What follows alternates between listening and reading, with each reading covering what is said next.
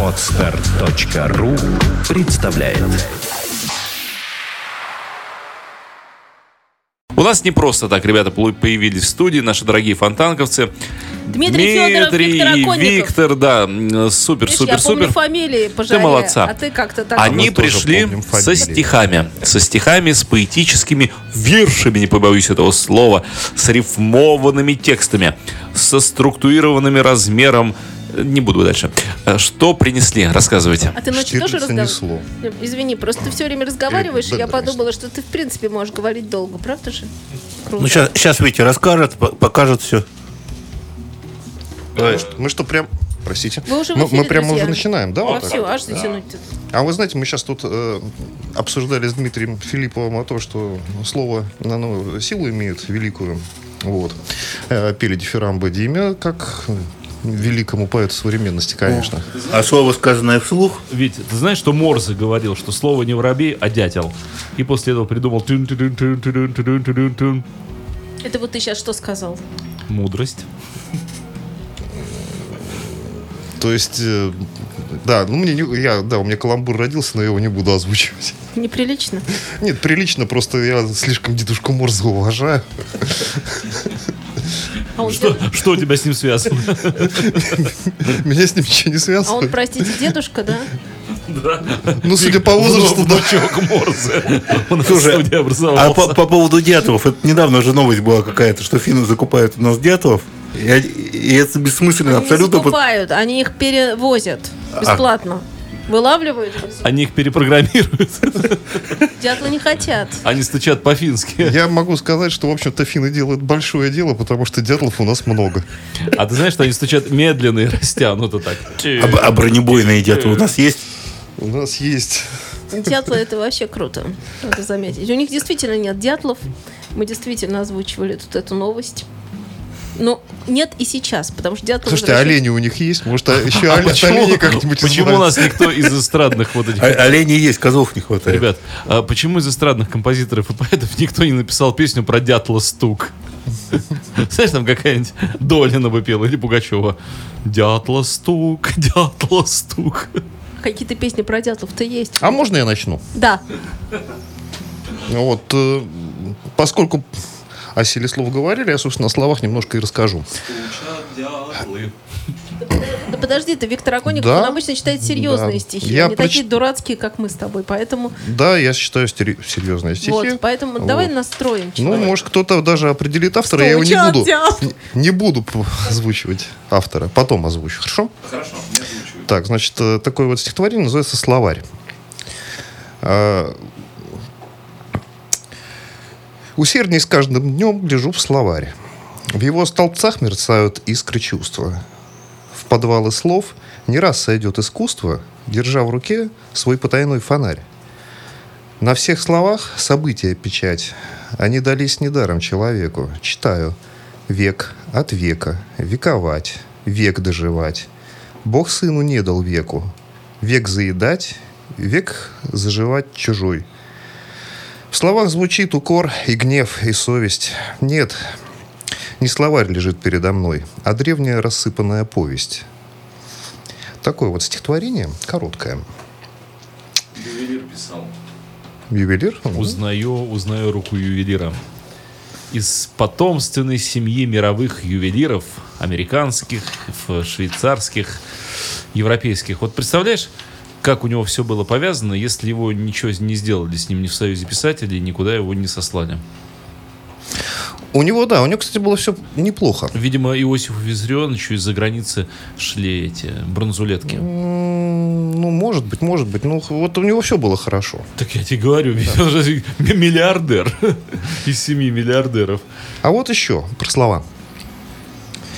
Э, Когда, изведав трудности учения, мы начинаем складывать слова и понимать, что есть у них значение вода, огонь, старик, олень, трава. По-детски мы удивлены и рады тому, что буквы созданы не зря. И первые рассказы нам награда за первые страницы букваря. Но часто жизнь бывает к нам сурова. Иному век служить, случается прожить, а он не может значащее слово из пережитых горестей сложить. Кстати, знаешь, мне очень жалко, что его стихи, а мы ведь, заметь, не называем пока, кого мы не раскрываем карту.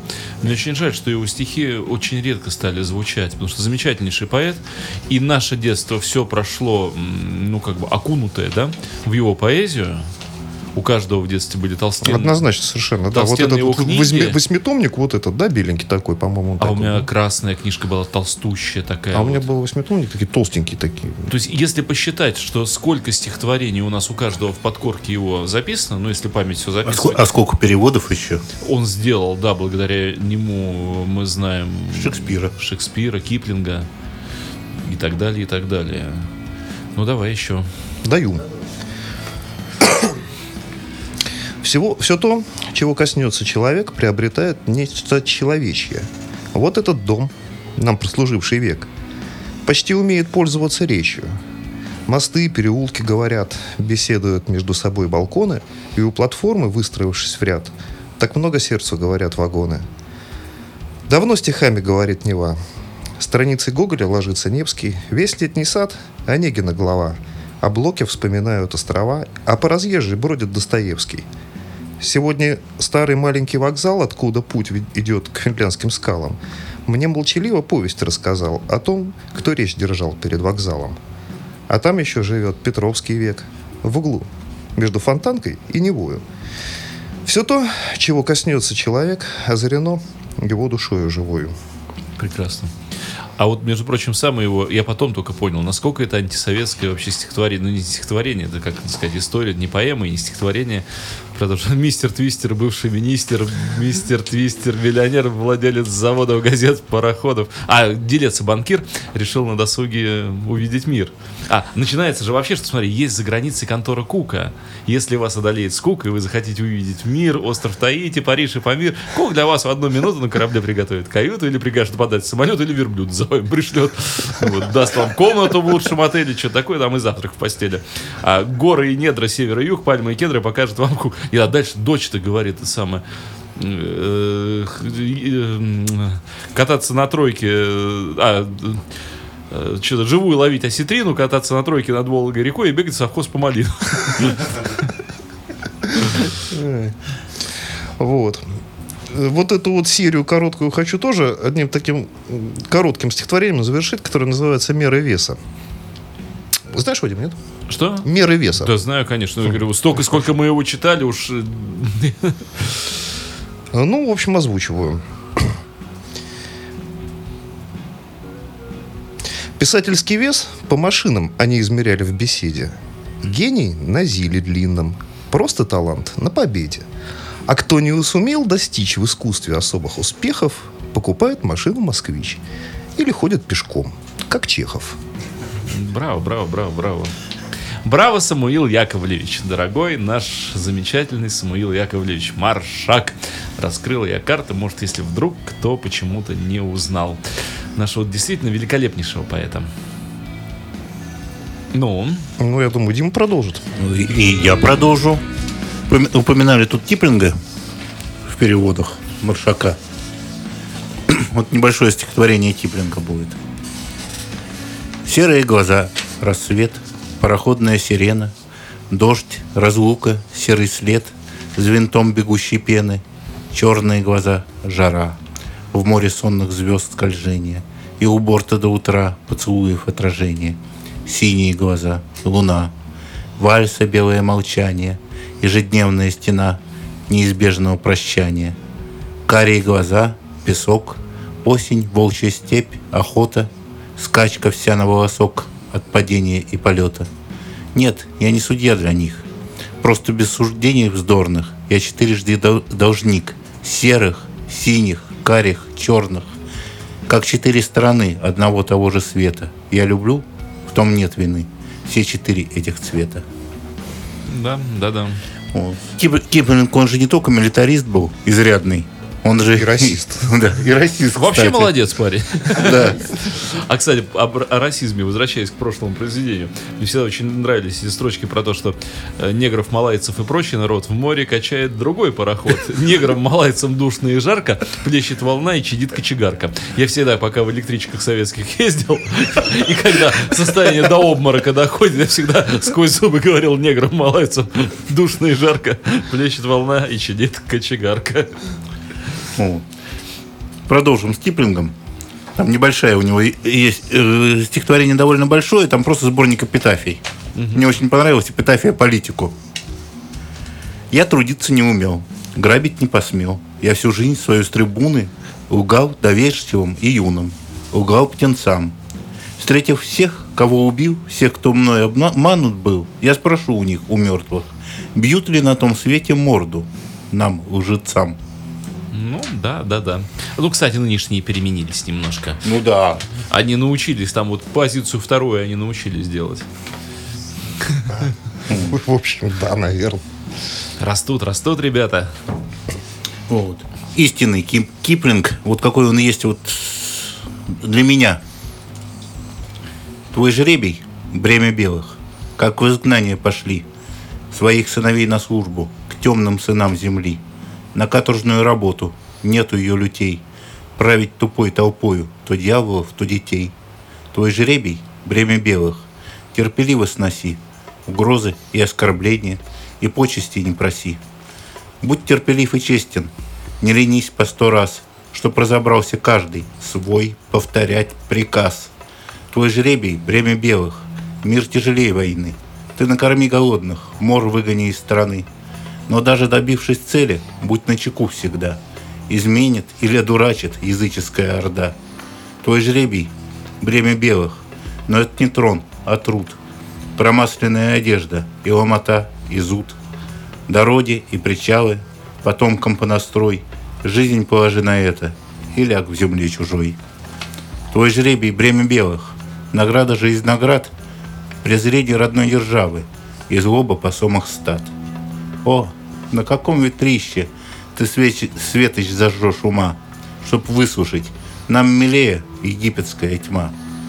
Твой жребий – бремя белых, его уронить не смей. Не смей болтовней о свободе, скрыть, скрыть слабость своих плечей. Усталость не отговорка, ведь туземный народ по сделанному тобою богов твоих познают. Твой жребий – бремя белых.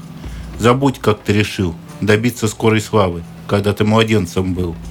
Безжалостную пору, череду глухих годин, пора вступить мужчиной и предстать на суд мужчин. А, какой замечательный расовый дискриминант. Ну да, вот у него отношение к младшим расам, как он считал младшим, такое впол- вполне определенное. Э, Ну, наверное, не беспочвенно, наверное. Я просто сейчас смотрю, что творится в в этих Европах с этими погромами. Наверное, в чем-то он был прав. И что-то они упустили Наверное, момент. в чем-то во всем он был немножко целиком прав. А, м, А ну хотите еще на африканскую тему? Конечно. на то пошло. Давай. Рэп? Да. Буди-вуди. Сегодня я вижу, особенно грустен твой взгляд, и руки особенно тонкие, колени обняв. Послушай, далеко, далеко на озере Чат изысканный бродит жираф. Ему грациозная стойкость и нега дана, и шкуру его украшает волшебный узор, с которым равняться осмелится только луна, дробясь и качаясь на влаге широких озер. Вдали он подобен цветным парусам корабля, и бег его плавен, как радостный птичий полет. Я знаю, что много чудесного видит земля, когда на закате он прячется в мраморный грот. Я знаю веселые сказки таинственных стран, про черную деву, про страсть молодого вождя.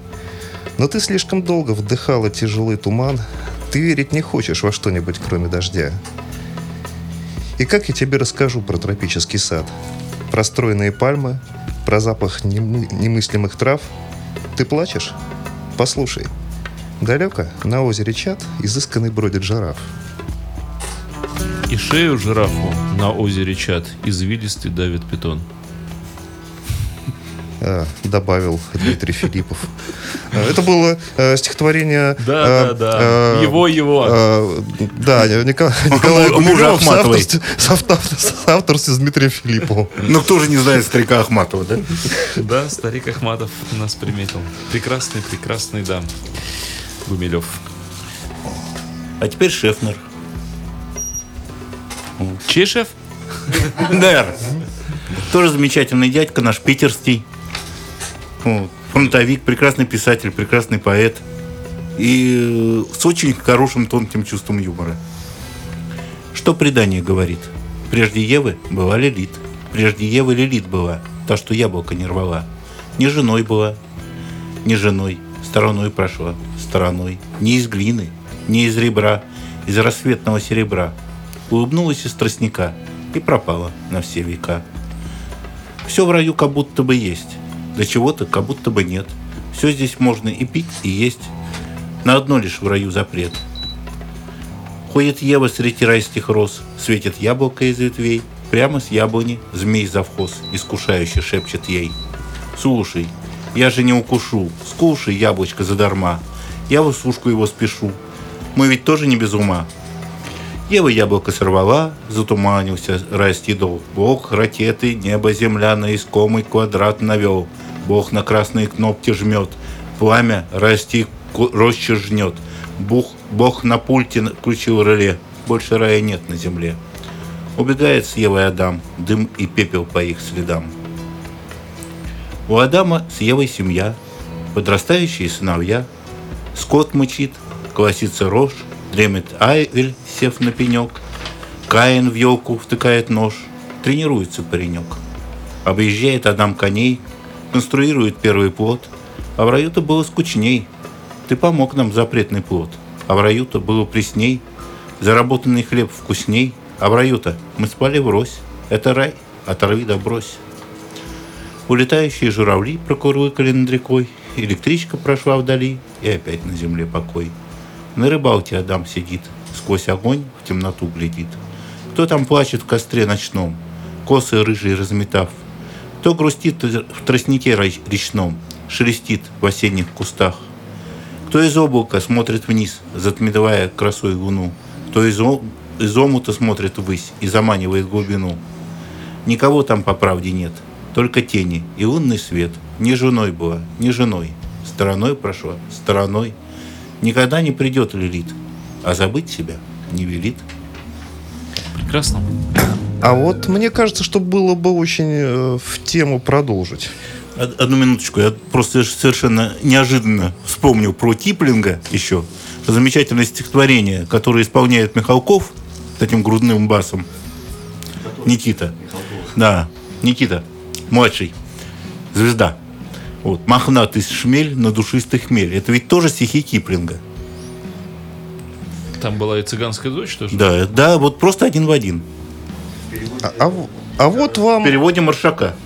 А вот вам, кстати, по поводу предыдущего стихотворения, такое стихотворение называется «Потомки Каина». Он не солгал нам, дух печально строгий, принявший имя утренней звезды, когда сказал «Не бойтесь вы лишней мзды, вкусите плод и будете как боги». Для юношей открылись все дороги, для старцев – все запретные труды, для девушек – янтарные плоды и белые, как снег, единороги. Но почему мы клонимся без сил? Нам кажется, что кто-то нас забыл? Нам ясен ужас древнего соблазна, когда случайно чья-нибудь рука две жердочки, две травки, два древка соединит на миг крестообразно. Вот идти. А у нас еще один гость в студии. Внесите гостя в студию. Ноги гостя внесите его в студию. А, привет. Добрый вечер, Фонтанка. С чем пожаловал ты к нам сегодня? Вижу, книжка у тебя непростая, золотая, серебряная, бриллиантовая. Книжка непростая. Э, Дело в том, что, насколько вы помните, завтра у нас э,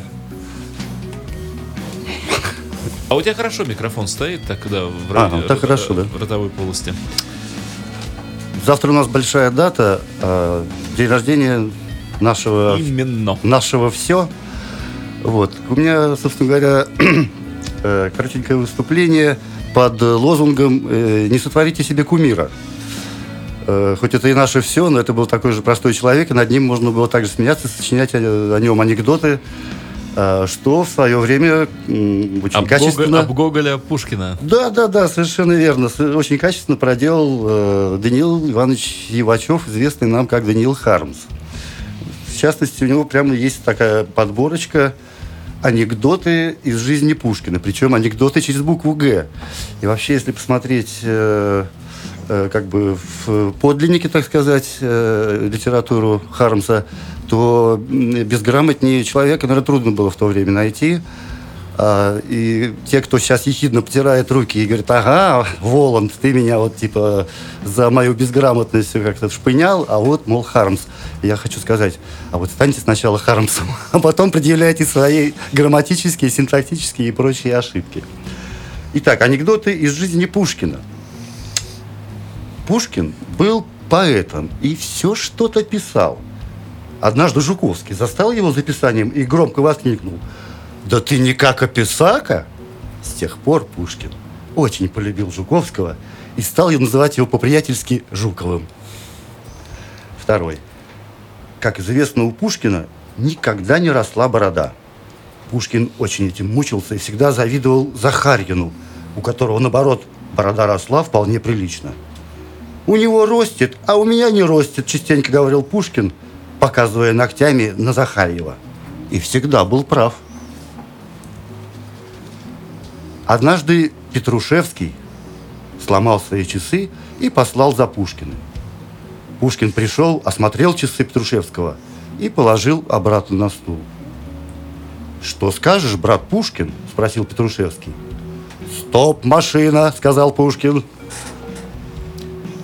Когда Пушкин сломал себе ноги, то стал передвигаться на колесах. Друзья любили дразнить Пушкина и хватали его за эти колеса. Пушкин злился и писал про друз- про друзей ругательные стихи. Эти стихи он называл эрпигармами. Лето 1829 года Пушкин провел в деревне.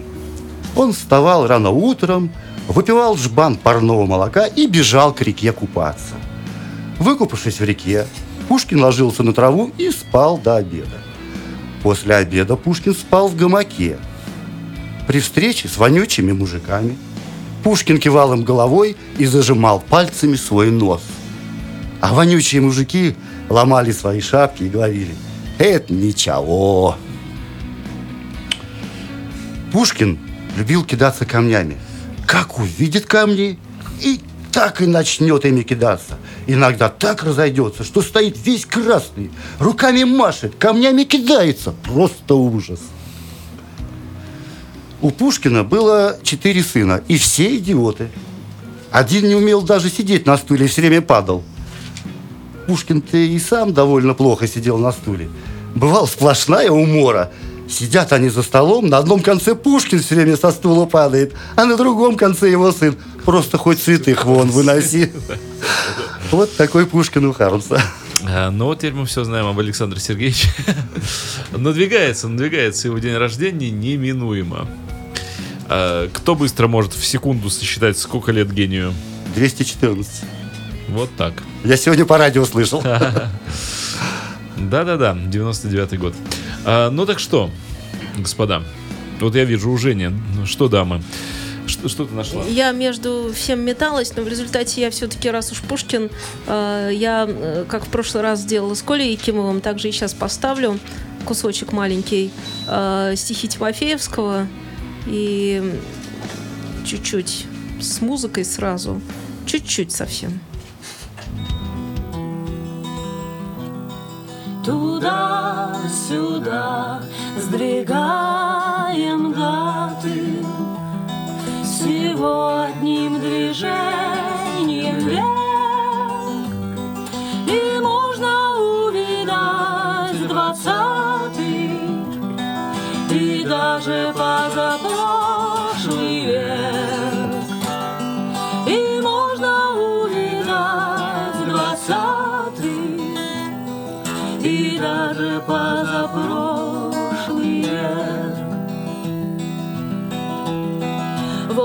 Пташкин музой окрыленный, А рядом с Пушкиным Барбос. Вы думали, был кот ученый, Нет, был еще ученый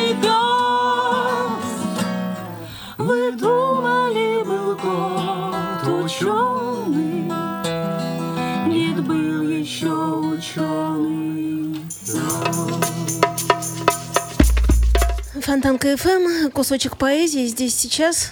Да, да, да. Ну, вот я не знаю, э, мы же, наверное, с тобой одинаково относимся к Александру Сергеевичу. Да, абсолютно. А Давай еще раз перечислим, во-первых, э, чьи еще дни рождения из наших знаменитых рок-музыкантов приходится на эту дату. Ну, нас, э, так, Владимир Рикшан сегодня. Во-первых, Владимир Рикшан и Геннадий Берехновский. Подожди, он шестого, Владимир А Рикшан? он, на, пе- сегодня. он, он на переходе, я с Володей говорил, и он говорит, что там получается как будто в ночь, и не туда, и не сюда. То есть он э, вообще-то пятого, но всем говорит, что шестого.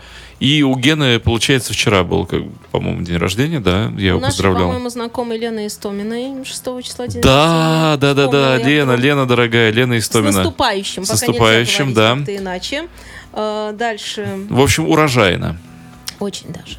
И у жены моего приятеля. Вот тоже завтра день рождения. Скажи э, с наступающим тоже. Да, ну я даже могу сказать, это Лена Воробьева. Лена Прекрасно. Воробьева, дорогая, с днем рождения наступающим тебя, да. Вообще родиться в один день с Пушкиным, это как-то... Ну так, Хорошо. ответственно. А мне кажется, это помогает. Мне вообще кажется, городу Петербургу Пушкин очень помогает. До сих пор. У меня такое чувство. Тебе нет? Пушкин, Петербург. Пушкин, да, Пушкин. Да, конечно, господи, он летает здесь, просто никуда не девался, и, по-моему, так прямо раш... Мне кажется, с Петром Алексеевичем они как-то вот так вот в паре. А мне кажется, они вот с Петром Алексеевичем, они как-то вот... А, по- а, по-моему, да. По-разному они. Нет, по-моему, Александр Сергеевич столько Петру Алексеевичу уделил Это да. внимания, и, по-моему, он так к нему э, внимательно и душевно относился.